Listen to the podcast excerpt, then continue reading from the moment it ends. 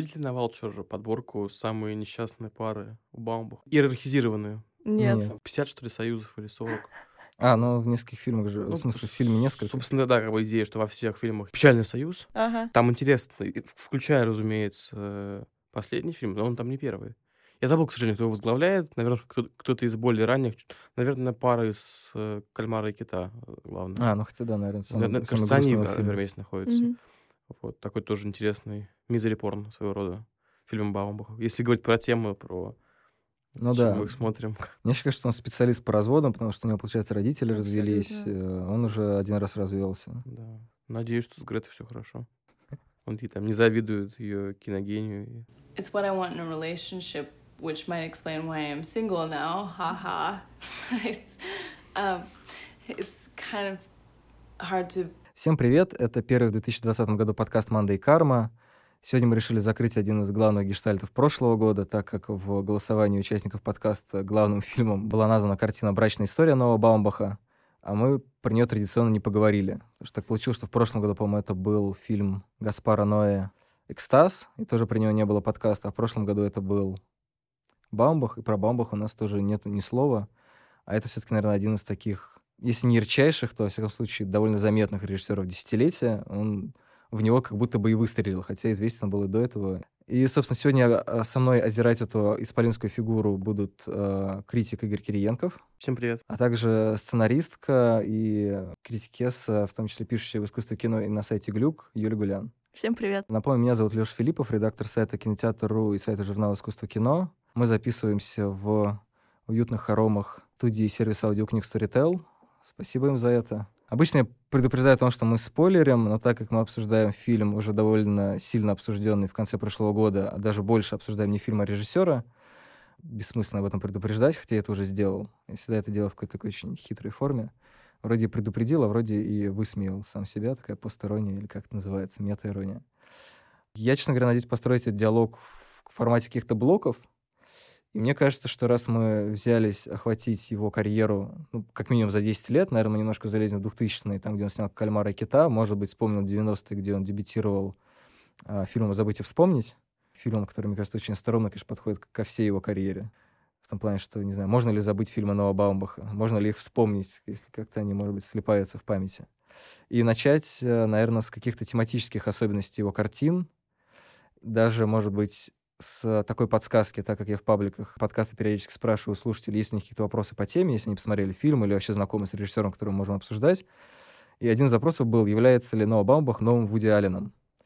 Такой маленький каминг не помню, делали его в рамках подкаста. Я терпеть могу Вуди Аллена. Просто вот у меня абсолютно несовместимость с ним. Я как бы готов, может быть, какие-то вещи признавать, какие-то отдельные фильмы его любить, но это максимально не мой режиссерский, интонационно, и, ну, во многих смыслах не мой типаж, не те вещи, которые мне нравятся. И при этом Бамба, который, наверное, немножко все-таки снимает под влиянием Алина, может быть, сильно. Не знаю, может быть, если вдруг вы поклонники Алина, вы сейчас мне расскажете, а, насколько он действительно на него повлиял. Поэтому для меня, конечно, вопрос немножко страшный. Я всегда внутри надеюсь, что нет, но понимаю, что немножко да. Но я тоже не фанат Вуди Аллена.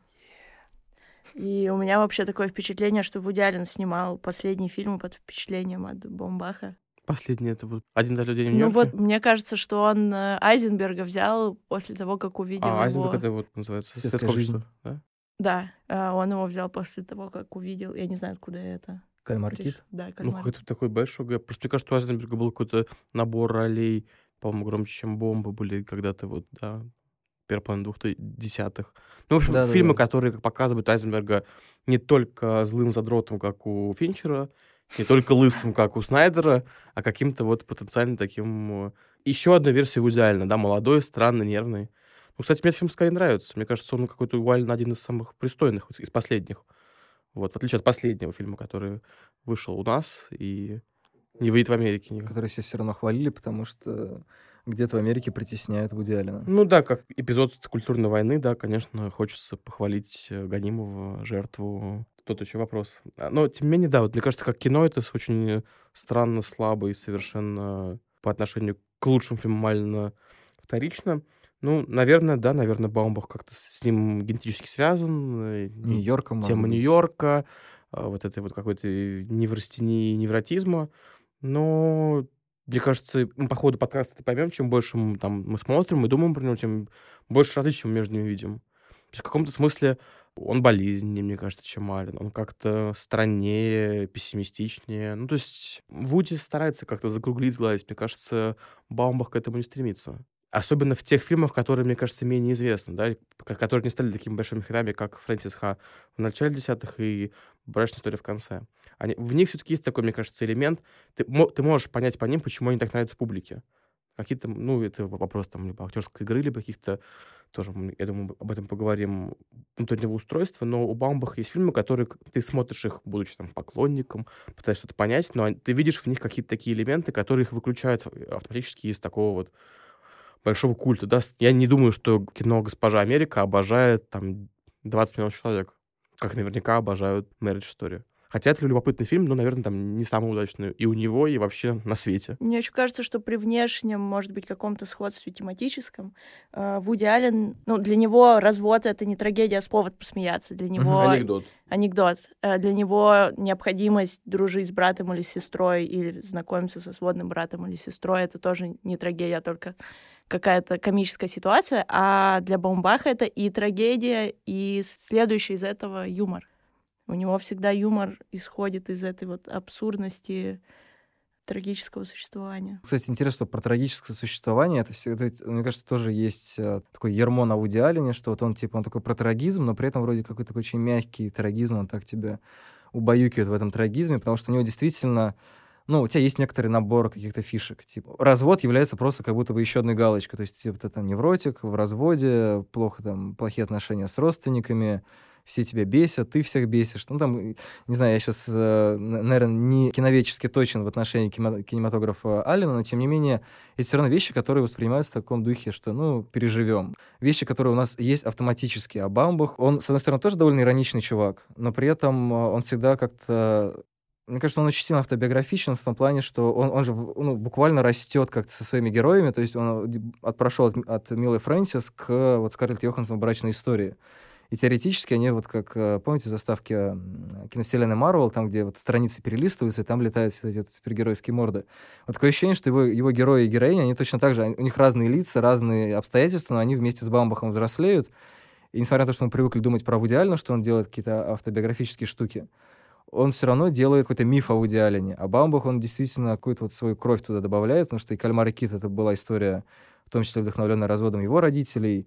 Я не знаю, насколько брачная история была под влиянием его первого, пока единственного развода с Дженнифер Джейсон Ли, но я думаю, что в любом случае какой-то его опыт в этом наложился. Ну, утверждается, что да, и что он, кажется, даже фильм показал в итоге ей, и она его, что это завизировала. Ну, сказав, что у нас все было с тобой не так, но, как бы, видимо, оценил какие-то пересечения. Она сказала, хорошо, что развелись. Да, она сказала, да-да, помню ту ссору пятиминутную, когда ты стену проломил. Вуди в нынешнем этапе, мне кажется, действительно своей кровью не пишет, а работает с каким-то собственным каноном, с набором собственных тем, и ты видишь это как конструктор, да, что вот фильм «Шаломе» последний, тоже как бы собранный из фильмов mm-hmm. Алина.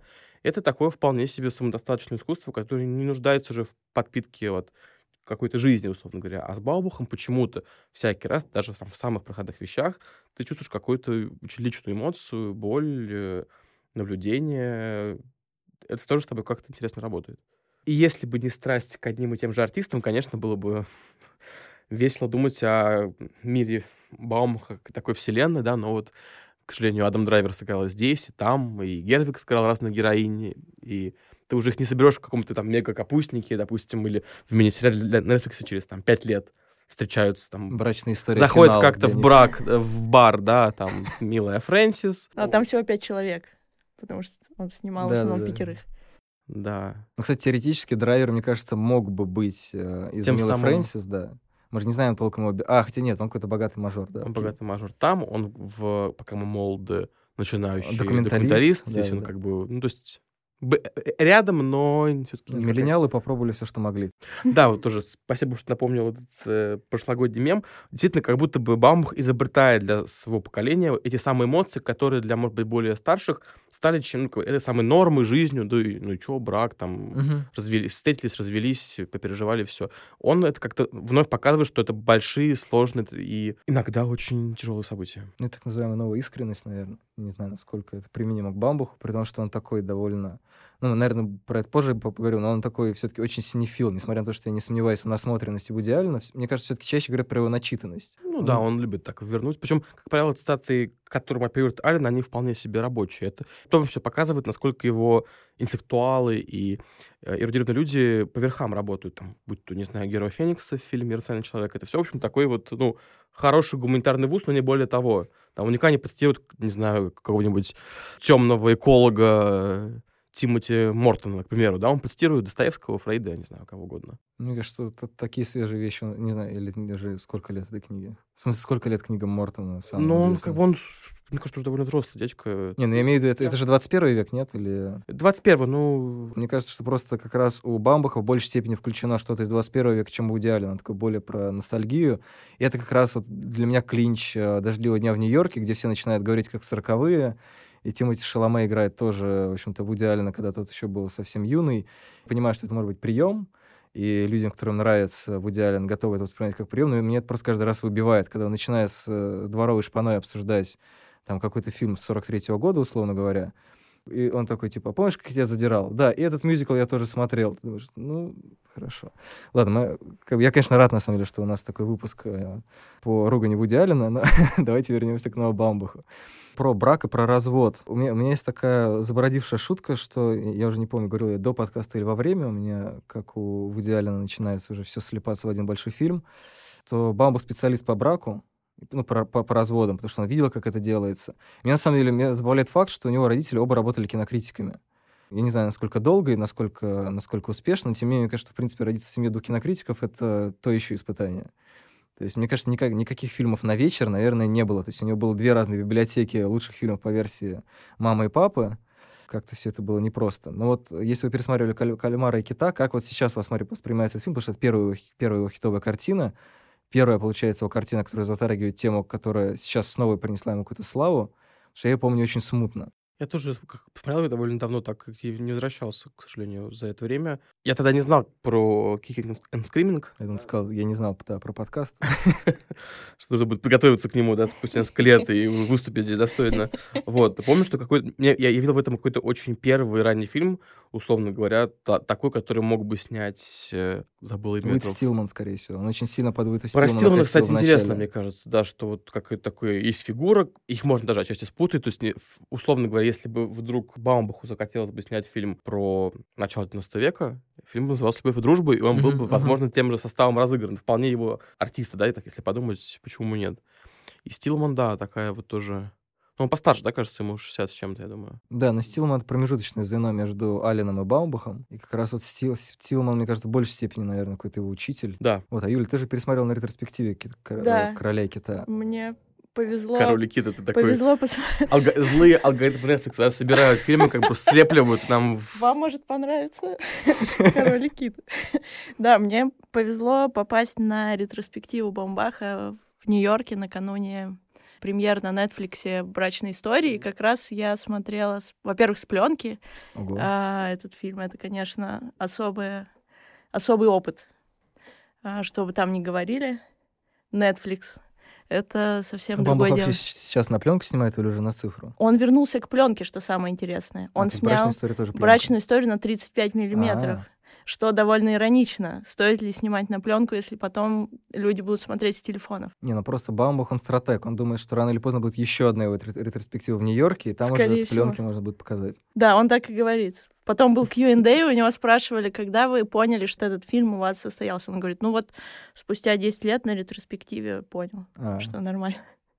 И там, конечно, удивительно, во-первых, э, все с точки зрения детей показано, угу. в отличие от брачной истории, когда уже тут ребенок, ну, это просто причина, ну, да. э, повод для разбирательств. И удивительно что там абсолютно не меняются герои. И у него даже, кстати, Q&A был удивительно дельный. Очень хорошие были вопросы. И у него спросили, а ничего, что вот у, у героев нет вообще никакой арки? Где арк героя? Он говорит, он говорит, слушайте, ну вы действительно думаете, что вот эти люди могут поменяться, вот глядя на таких родителей? С какой радости? Ну, кстати, да, это, мне кажется, классный там, большинства инди- инди-картин, что у них нету арки, потому Мгм. что... А меняется ли Милая Фрэнсис, например, в Милой Фрэнсис? Нет. Потому что, мне кажется, один из... э, Сейчас снова перескакиваю. Ну, У нас будет скачущий подкаст, как всегда, про, про кого-то. Как всегда, и как всегда еще про явление режиссеров. Но у него же там фишка в том, что мы как бы вот в какой-то момент просто входим в подъезд, буквально, там, по-моему, Мгм. это чуть ли не первые кадры с подъездом. И, и точно так же выскакиваем из этой истории. В этом есть какое-то Мгм. обаяние, с одной стороны, молодости, то, что она такая прям все время э, в динамике. С другой стороны, что там вроде как бы есть какой-то опыт, но он еще никак не уложился. Мы не знаем, закончится ли это какими-нибудь переменами.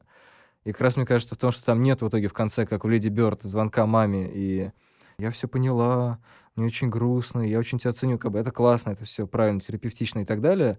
Но, наверное, это не настолько ну, буквально происходит. И в, и в этом плане, конечно, то, что у Бамбаха, мне кажется, часто персонажи не меняют. То есть они как-то очень насыщенно живут, но при этом они не эволюционируют прям вот так вот. И мне кажется, что в этом плане Бомбах продолжает вот эту традицию американской литературы про героев-лузеров. И их Мгм. лузерство в том, что они как раз не меняются. То есть их травмы их не меняют.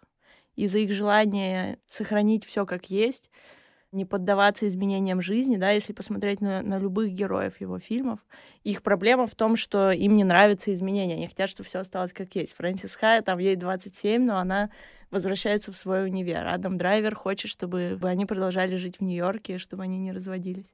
И в этом трагедия, конечно. Интересно, да, что, да, если в случае с Фрэнсисом, правда, видим какой-то кусок жизни, сырой, но при этом, как мне кажется, тоже важно, что он, все-таки, как Демюр, туда немножко включается, он делит этот, этот период на какие-то больш- большие остановки, и мы понимаем, что, окей, эта нью-йоркская сцена очень важна, сейчас будет какая-то холостая, да, быстрая, приехала домой, скаталась в Париж, непонятно зачем, на самом деле, просто походила, что-то полежала, дети там попели на фоне, вернулась, да. То есть вот это тоже, это, мне кажется, очень правильно, что он показывает, что наша жизнь не состоит из сплошных приключений. Там есть какие-то бездарные дни, недели, когда они просто проходят. Про них странно не сказать, но они тоже составляют вещество нашей жизни. И вот как раз-таки, наверное, важные, переломные, проблемные фильмы 2014 года, когда вышли одновременно, ну, с небольшим паузой, кажется, когда «Пока мы молоды» и «Госпожа Америка». Там есть попытка сконструировать уже этот сюжет, не отдавать все героине, да, и придумать какую-то арку Стиллеру и Уотс, да, от вот их какого-то разочарования в своей жизни Да-да-да. к взрослому принятию того, что детей у нас не будет, можем только установить. «Госпожа Америка» тоже какой-то путь проходит скорее, причем, почему мне этот фильм показался любопытным? Он немножко усложняет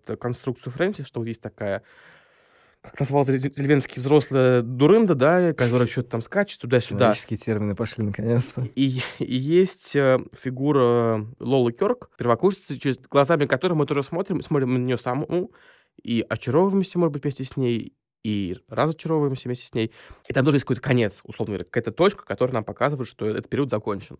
Вот во Фрэнсис, мне кажется, там это как-то все смягчено, и что, в общем-то, и делает фильм таким обаятельным до сих пор. Maybe Claire is my enemy. You have unfinished business with this woman. No, no, no, no. It's finished. Tell Spirit it's finished. Вот, кстати, раз мы вспомнили, пока мы молоды, там, во-первых, мне кажется, довольно интересная эта история про Док, почему вообще, в принципе, э, Бамбах ее выбрал. Потому что он же через год буквально выпустил фильм про Брайана де Пальму, и, честно говоря, единственный фильм из десятых, который я так и не посмотрел. Даже не посмотрел. И, вернее, я начинал, но так как это был фильм в жанре «Говорящий голову», я подумал, что, типа, ну, ты можешь лучше. А кто там еще говорит, кроме него? Андерсон, да, кажется, Финч. У меня все вылетело с головы, потому что была какая-то хроника, что, типа, вот этот домик, в котором вырос маленький Брайан, без какой-то фантазии был сделан. Может, там она потом была через 20 минут, но и я посмотрел начало, подумал, что, ну, посмотрю как-нибудь на каникулах. Вот прошло 5 лет, я так к нему и не вернулся пока. К слову про странных учителей. Я плохо знаю очень кинематограф Де Пальмы, но никогда бы я бы их через быту не написал.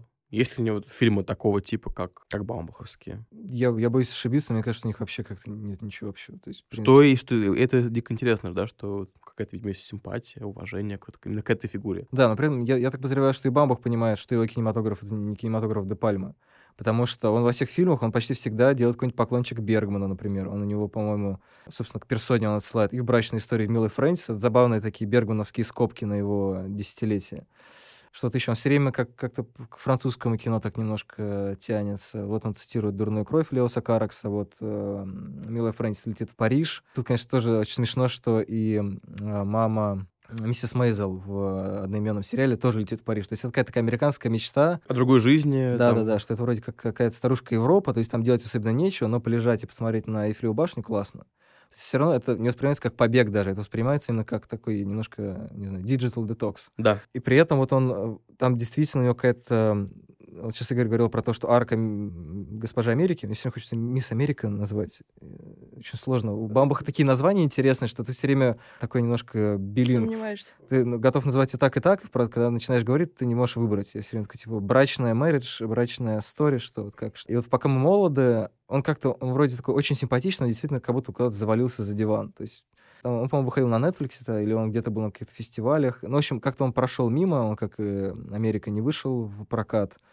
Бамбух последний, получается, 9 лет не выходил в российский прокат вообще.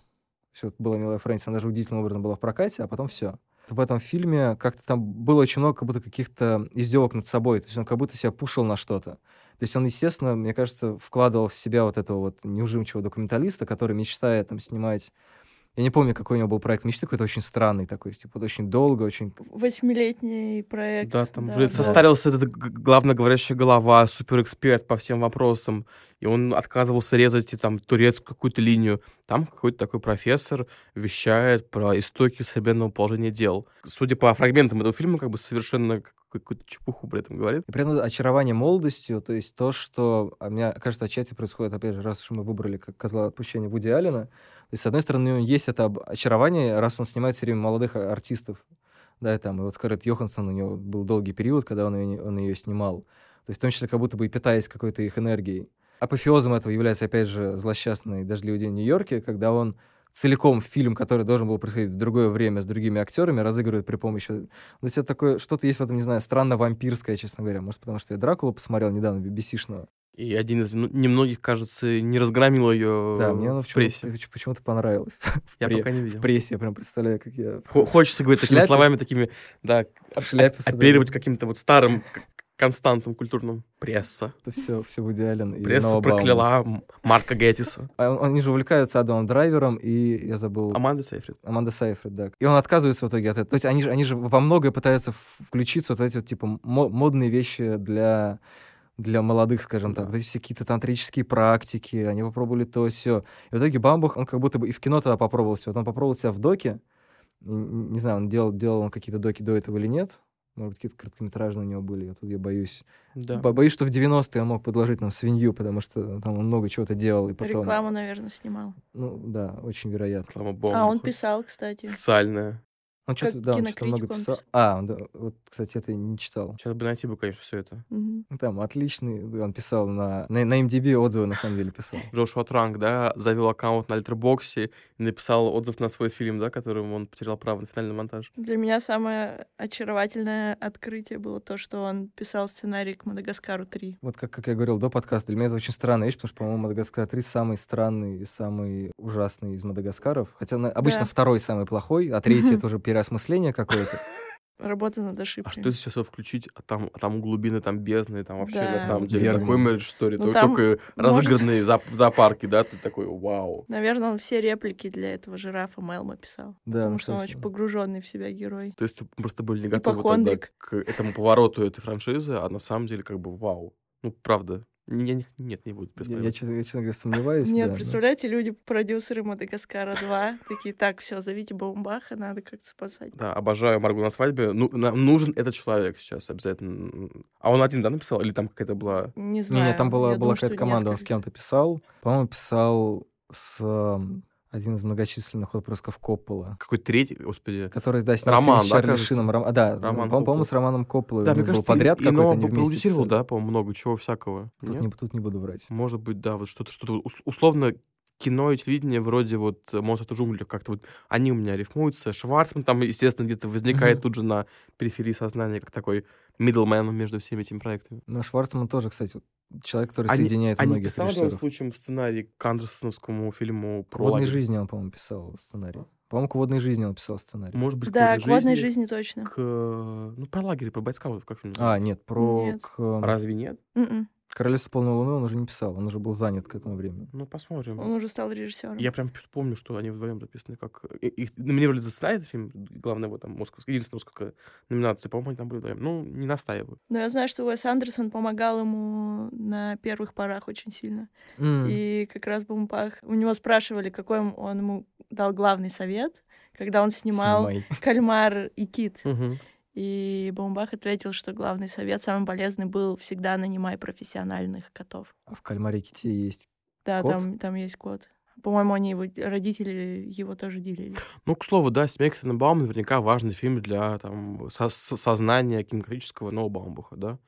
Как один из самых ярких Да, примеров да, наверно. социального союза, который, в общем, разрушается по ходу. Ну ладно, закругляя наш тематический блок, так как фильмы Бамбаха личные, и хочется как-то это, соответственно, спроецировать на себя обычно, когда смотришь такое кино. Вот у меня был интересный момент с просмотром истории семьи Майеровец. Я, кстати, на самом деле, только на брачной истории понял, что ему начало нравиться слово «история». Но вот как минимум в двух фильмах по-моему, даже где-то еще на него фигурировал. Звездные войны истории одного Баумбаха, возвращение Я, кстати, посмотрел. легендарному циклу. Да, там, где они все все время такие грустные, разводятся. И... Там просто же история про смерть, по сути. То есть он как бы пока раз показывает, как ты в определенном возрасте... Ну, не просто, типа, первый контакт со смертью, когда ты молод, да, не, не контакт со смертью, когда ты уже стар, как Дастин Хоффман, а это все-таки, кстати, как раз Тененбаумовская же тройка, по сути. Я вообще считаю, что это такой мамблкор про Тененбаума. Да, но, кстати, это, мне кажется, действительно продолжение Джин Хэкман. Он, мне кажется, уже не снимается, он жив вообще. По-моему, жив. По-моему, жив, но он уже либо очень редко снимается, либо не может. Очень замедлил. Ну, То есть он, очевидно, не мог сыграть эту роль, но Дастин Хоффман, он, несмотря на то, что не очень похож на типажу, но он как раз играет этого типа такого нью-йоркского отца, который еврейские корни, там какие-то его тоже новые увлечения и так далее. Кстати, интересно, что это отвалилось в какой-то момент у Бамбаха. Вот у него, у него есть какие-то такие очень интересные пары всегда, типа «Милая Фрэнсис» и «Госпожа Америка». «Пока мы молоды» и «История семьи Майровиц». А брачная история, она как будто бы немножко, немножко в стороне. То есть много каких-то деталек, но они, но прямо вот в такую дугу, как сказали бы в. «Звездных войнах», они не, не попадают. И, в общем, фишка в том, что там был момент, когда он лежит в больнице, а я смотрел этот фильм буквально, там, типа, через неделю, по-моему, после того, как умерла моя бабушка. То есть, соответственно, я был э, как бы в российской версии вот этих всех больниц. И так это был какой-то тоже первый для меня контакт с, э, там, и с, и с тяжелой болезнью, и со смертью, и со всем прочим. И там показывают, как, значит, ну, они такие, типа, просто сидят, а он просто лежит. И ты понимаешь, ты смотришь, что первый раз я поймал на мысль, что в кино всегда показывают, что когда, типа, человек в какой-то тяжелом состоянии, он обычно вырубили. Ну, то есть он просто, типа, лежит такой и отдыхает. И все отдыхают. Я понял, что это нифига не так. Но я подозревал, но никогда с этим не сталкивался. Мне было интересно, я смотрел этот фильм и думал, что вроде как это вещь про, ну, близкий мне какой-то опыт переживания, но при этом в деталях это все-таки очень кинематографизировано, если есть такое слово, и очень сглаженная вещь, э, какое-то очень такое сглаженное переживание в том, что очень удобно, когда страдающий человек в отключке, ему не нужно писать диалоги, не нужно передавать, там, не знаю, все эти хрипы, страдания и так далее. Это, ну, естественно, как бы это не, не с позиции, что я смотрел фильм такой, в жизни не так. А то, что просто вот интересно, как это, с одной стороны, срифмовалось со, со- со мной, с другой стороны, все-таки Баумбах всегда а, дает тебе понять, что это кино. То есть вот, наверное, может быть, тут э, есть смысл перейти к каким-то визуальным его приемам. Особенно это видно в брачной истории, что он всегда подчеркивает то, что развод, в частности, и, в принципе, отношения, там, не знаю, между людьми, между мужем и женой, между возлюбленными, кем угодно, это немножко спектакль, потому что они все все время отыгрывают эту ссору. И там есть такой элемент, э, когда они продумывают, откуда они пойдут. То есть это не показывается буквально, но есть вот это четкое ощущение, что они оба пытаются срежиссировать свое выступление какое-то. $55 for a steak known for their meat here. and $35 for a salmon? You get the salmon to blow you for that price? Не знаю, есть ли какие-то такие характерные визуальные его черты. Ну, окей, черты режиссуры, наверное, не обязательно визуальные, которые у вас ассоциируются с его фильмами. Не знаю, какие-то характерные кадры, как, не знаю, во все тяжкие есть эти вот POV-кадры из помойки, например. И мы все знаем, о, это во все тяжкие. Там, знаете, там есть такой кадр очень странный. Он, я, я бы сказал, что он не баумбаховский, и он немножко из фильма выламывается какой-то своей отчасти нелепостью. Помните, когда там какой-то закрывается соборчик, кажется, и, ну, в общем, В- около дома, где вот его лицо, ее лицо, его лицо, ее лицо, Да-да-да. и схлопывается, и как-то, ну, ты понимаешь, что в этом какой-то есть и ирония элемент, и прочего. Меня просто вот именно что удивил какой-то своей, ну, отчасти неуместностью, как бы это фильм очень как бы дисциплинированно сделан, а тут как бы он себе позволил как будто бы усмехнуться, что может быть и неплохо, но я почему-то его запомнил. Мне очень там нравится сцена в суде, в том числе потому, что Баумбах, как мне показалось, именно в «Брачной истории» впервые услышал какие-то еще голоса. Да, есть голоса его, собственно, его собственные, его ровесников, людей из его круга. Да, какой-то вот такой около богемной нью-йоркской среды.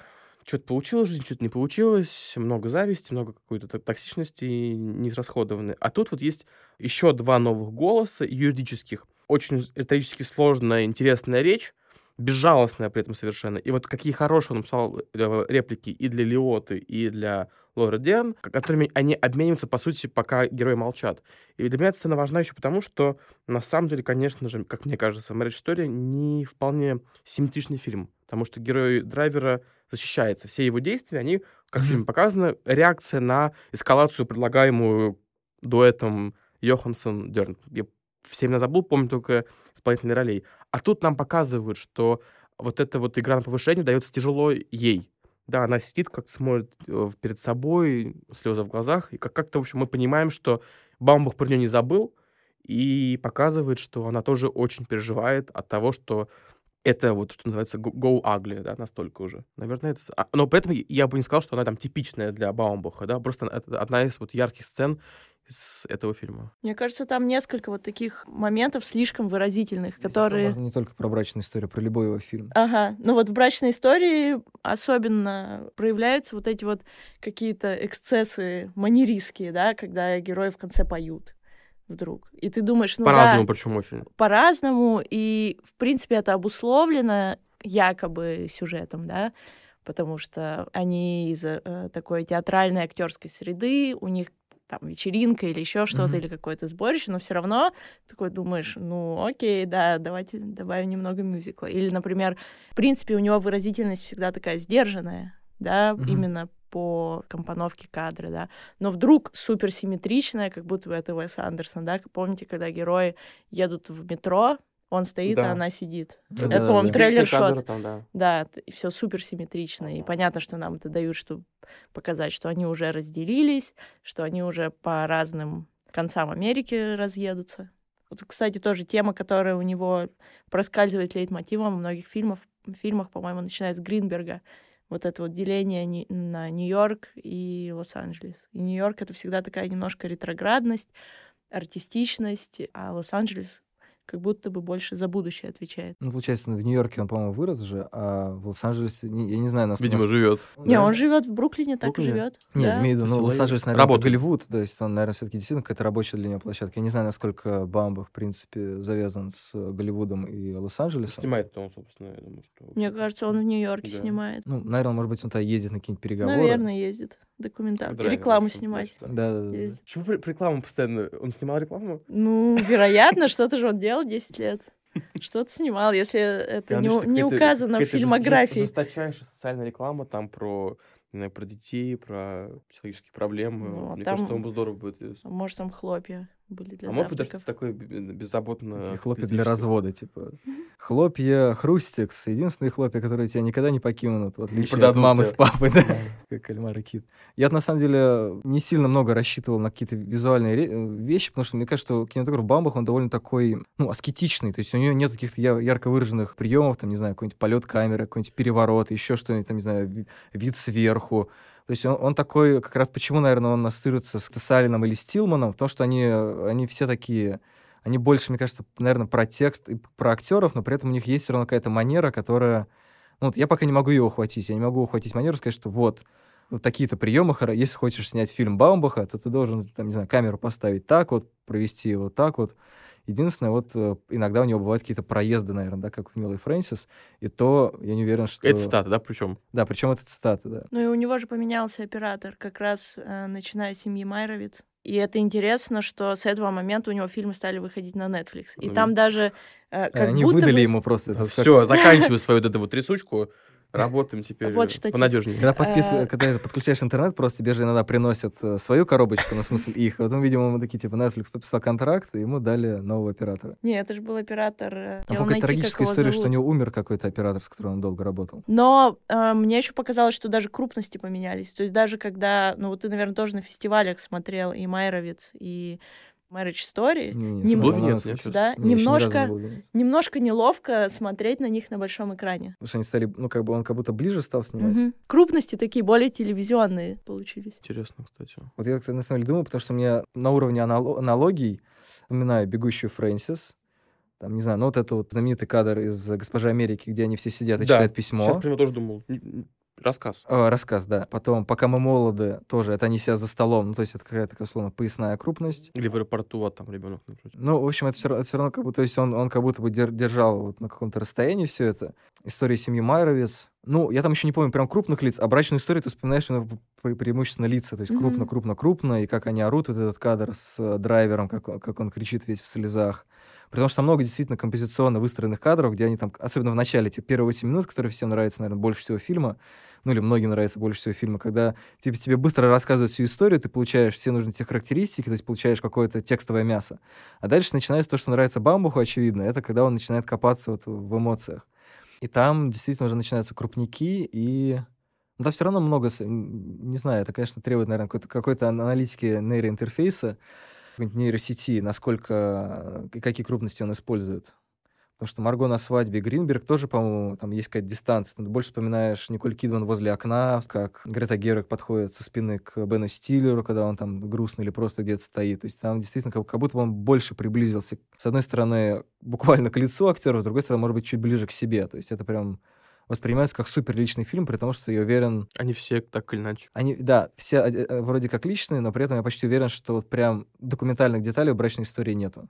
Я подозреваю, что там есть, наверное, какие-то Может намеки, быть, Дженнифер хитрые... Джейсон Ли банки открывал великолепно, а он там беспомощно был Может в быть, этом может жанре. быть, да, может быть, он, наоборот, это придумал как раз. Это самое крутое, если он придумал как бы с главный мем там, ну, один из там двух-трех главных мемов в интернете сейчас. Ну и по крупным планам, кстати, он же еще сам все время говорил, что вспоминал персону. Бергмана такой очень, да. очень скромный ход. Ну, как-то Но да. мне кажется, тут скорее внешнее сходство. Вот, а вообще про зрелищность и про ки- какие-то визуальные признаки, ну, в общем, условно говоря, жанр мамблкора, да, назовем его так очень расплывчато, мне кажется, не предполагает вот какого-то прям яркого визуального решения. Это Мгм. какая-то попытка сыграть в жизнь, где все держится на артистах, их пластике. Ну, то есть тоже одна из ценных ассоциаций. Я почему-то был уверен, что когда смотрел сериал Girls, что я вижу в кредитах как-нибудь после одной серии directed by Noah Бамбуха, но этого не случилось. Как не случилось пришествие Греты Герви, которое тоже как-то мне казалось интересным, красивым жестом. Среди них там двух главных супергероинь, там, опять же, первая половина десятых. Вот как и как Лина Данном снимает, в общем-то, ну, обычно, там, не знаю, стиль, который, в общем, лишен каких-то супер свойств. Просто такое чистенькое нью-йоркское пространство. Раз лицо, два лицо, как-то там показали диалог, ссору. Ну, если предполагать, что Mumblecore заменяет действия словами, то действительно нет смысла особо Ну, зачем, да, носиться. как бы- Ну, при этом. Бамбух все-таки не чисто, не чисто маблкорщик. Он во многом, мне кажется, все, все-таки у него есть какая-то... Ну, маблкор — это вот как раз нов- новая искренность, в которой ты пытаешься избавиться от всех... Ну, это не обязательное правило, но это часто так работает, что ты можешь смотреть это кино просто как опыт какой-то, да, там, ну, условно говоря, подснятое что-то где-то. И там не обязательно делать какие-то цитаты или еще что-нибудь. А для Баумбаха это все-таки какая-то важная вещь. И вот в качестве такого а, аппендикса к подкасту, да, мы уже говорили про Бергмана, ну, и две ключевые параллели, которые я тоже, когда писал про брачную историю, вспоминал, это Крамер против Крамера и сцены супружеской жизни. При том, что на самом деле самое смешное, что вот к вопросу Игоря про Брайана де Пальму, как бы Бамбу уже совсем не Бергман.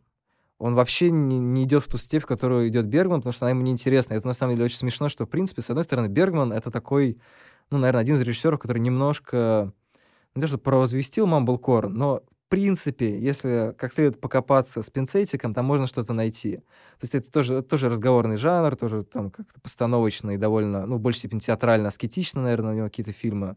В сценах супружеской жизни в основном там полфильма в кровати происходит. Но, с другой стороны, Бергман все-таки интересует какие-то ну, архетипы и высшие сферы. Э, когда люди говорят, что они не могут смотреть старое кино, возможно, они отчасти имеют в виду это, потому что тебя заставляют смотреть кино идей, которые ты можешь спроецировать на себя. А Баумбах с этим не работает.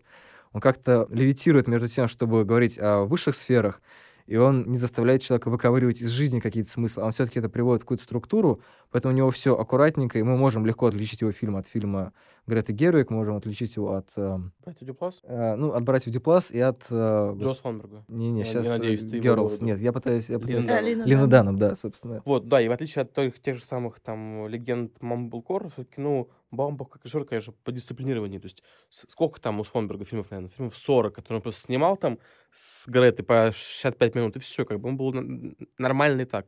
И, в принципе, там я люблю с- фильм «Собутыльники», который как бы тоже совершенно какой-то расслабленный, там, Джейк э, Джонсон и Оливер что-то говорят там или не говорят, вообще не важно. Сэм Роквелл зашел, ушел. Нет, потом- важно, чтобы говорили. Иначе да, главное, чтобы, не чтобы не прекращалось вот это вот э, производство просто порожних слов, как правило, в которых ты можешь найти какой-то важный поворот. Вы не смотрели сериал «Изи» на Netflix? Я смотрел полтора, по-моему, сезона. Вот мне кажется, там какой-то момент, там вот самая, конечно, жесть третий, когда мы, в принципе, ко всем этим парам возвращаемся, Мгм. особенно к самой такой тяжелой паре, которая свои отношения открывает, да, вот там актер из «Госпожи Америки», забыл, Да, да, да. зовут. э, Люди, которые решили попробовать открытый брак. Да, там серии уже не по 30 минут, а по 40, по 50. Там уже никто не пытается шутить. Просто смотришь на какие-то дико тяжелые отношения, которые зашли вообще не туда. Как-то, мне кажется, Вонберг тут тоже... Он, по-моему, чуть помоложе, ему там 44, наверное, Мгм. чем... То есть лет на 5 младше Баумбаха, но вот какой-то, наверное, важная фигура там, соратника-конкурента на этом поле. Но, опять же, он как-то повольготнее себя чувствует. Ему, наверное, нет такого перфекционизма, который вот в, в- в позднем Баумбахе таком, который любят, чтобы симметрия, лица. Мгм. Очевидно, ему стало это важно, а Свонбергу, в общем-то. Причем он же известен тем, что он супер контролирует актеров. То есть там вообще никакой им- импровизации на площадке. По 50 дублей.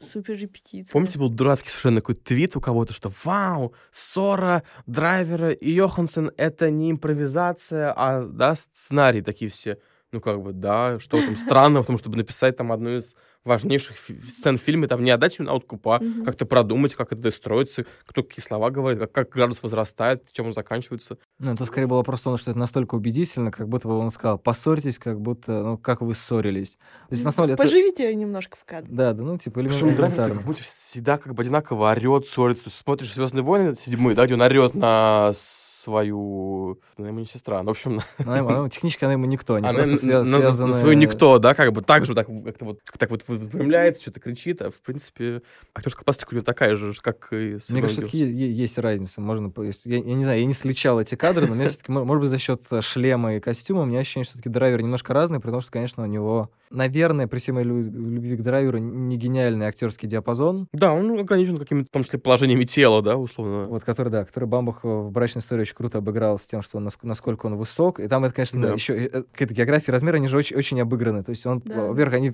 там несколько раз повторяется шутка про то, что в Лос-Анджелесе просторные квартиры, а в Нью-Йорке они, как известно, Space, маленькие. space, да. space, постоянно. Потом, с одной стороны, получается, что Скарлетт Йоханссон, которая, там, не знаю, в лучшем случае драйверу по плечо, ей как раз ей нужно это свободное пространство для того, чтобы начать свой какой-то...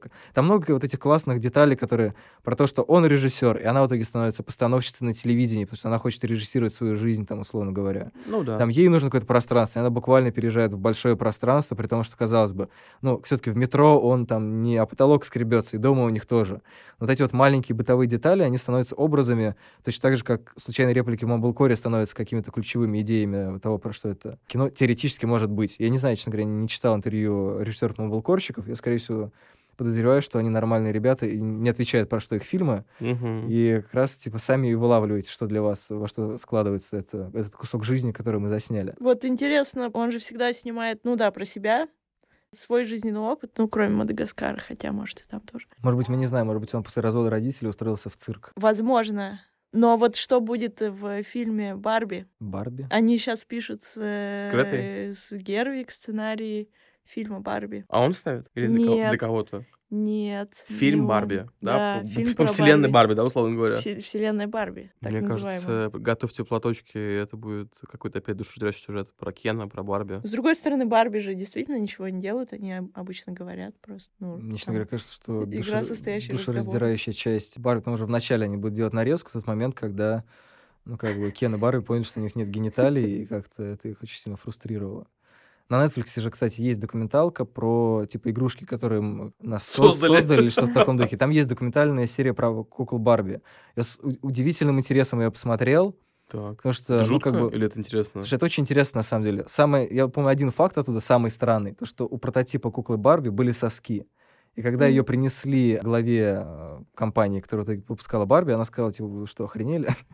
И их спилили. И в итоге то, над чем больше всего ржут, это все про, про, про гениталии и половые признаки, это как раз было изначально в задумке 60-х, или когда она там появилась, а потом это как бы внутренняя цензура отчехрыжила. М. Может быть, и у Кена что-то было, но я думаю, Кен появился позже. Там, Да. там, на самом деле, очень интересно, там, я не знаю, будет ли Гервик и Бамбах с этим работать, как они менялись с каждым десятилетием. То есть, типа, освоение космоса, появилась Барби в космическом костюме, там, не знаю. То есть какие-то социальные роли, да, еще тоже Да, отыграны. да, да, да. Они это как раз очень-очень э, пытались запрограммировать. Не всегда, наверное, удачно, не всегда это было красиво и понятно. И в итоге, ну, то есть, мне кажется, что Барби в итоге превратился в какой-то такой сексист-символ немножко, с тем, что вот какие-то странные идеалы, которые, мне кажется, ну, как бы не нравятся в итоге примерно никому, но при этом кто-то же все-таки это, это покупает.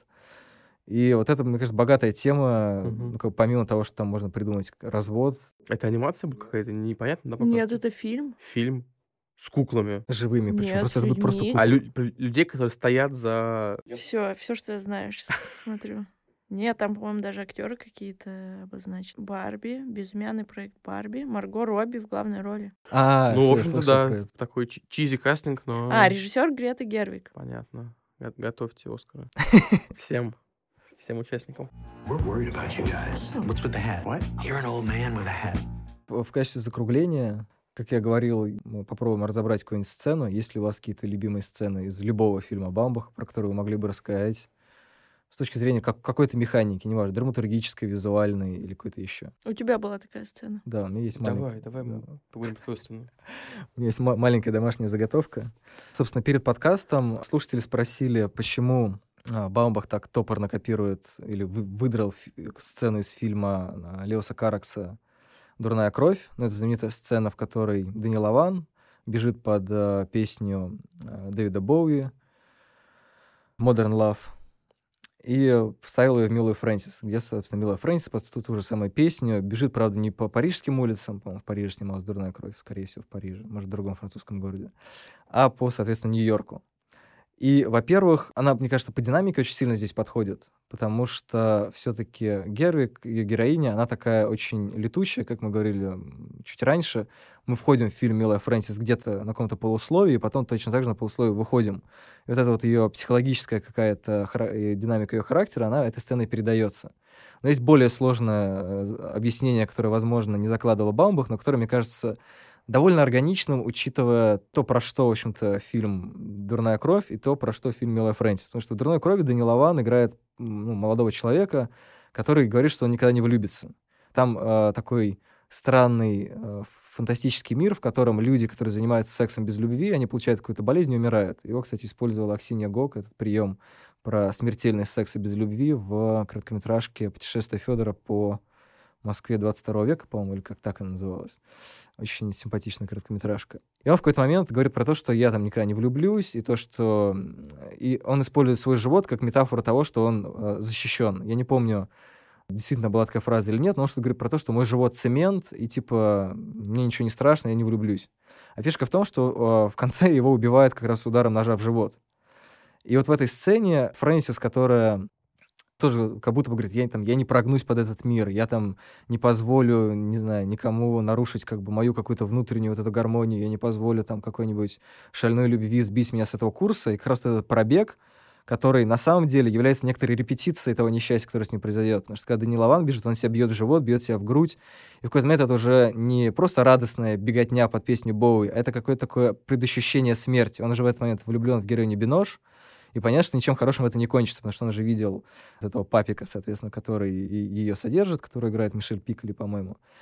У Гервик вот это вот ощущение, что вот, ну, как бы такая попрыгунья стрекоза. То есть она как будто бы понимает, что ее жизнь не изменится. И вот этот вот радостный пробег, совершенно там мимолетно данный, просто как красивая вставочка веселая, мне кажется, что с учетом ну, того груза, который есть у этого фильма, он подразумевает то, что как раз она тоже ну, предсказывает нам то, что она вот будет как так лететь, как фанера над Парижем. Может быть, что-то изменится, но, скорее всего, там, не, не знаем, когда. То есть это не будет, как, как мы ожидаем в конце фильма, щелчок, что она переродилась и стала, там, не, не знаю, взялась за ум или стала более пробивной и чего-то добилась. То есть у меня такая, такая теория, это может быть не особенно про то, как эта сцена снята, хотя, учитывая то, насколько Баумах, в принципе, тоже, как его супруга Гервик, собственно, не любит шевелить камерой, особенно прям так радикально, это очень сильно выбивается все визуального повествования. Там такая одна сцена в Фрэнсис. Мне кажется, несколько она раз бежит. дважды бежит. Да, ну, такие и интерлюдии, да, и что-то вот композиционно, мне кажется, они как-то там так вставлены, чтобы тоже отмерять ее.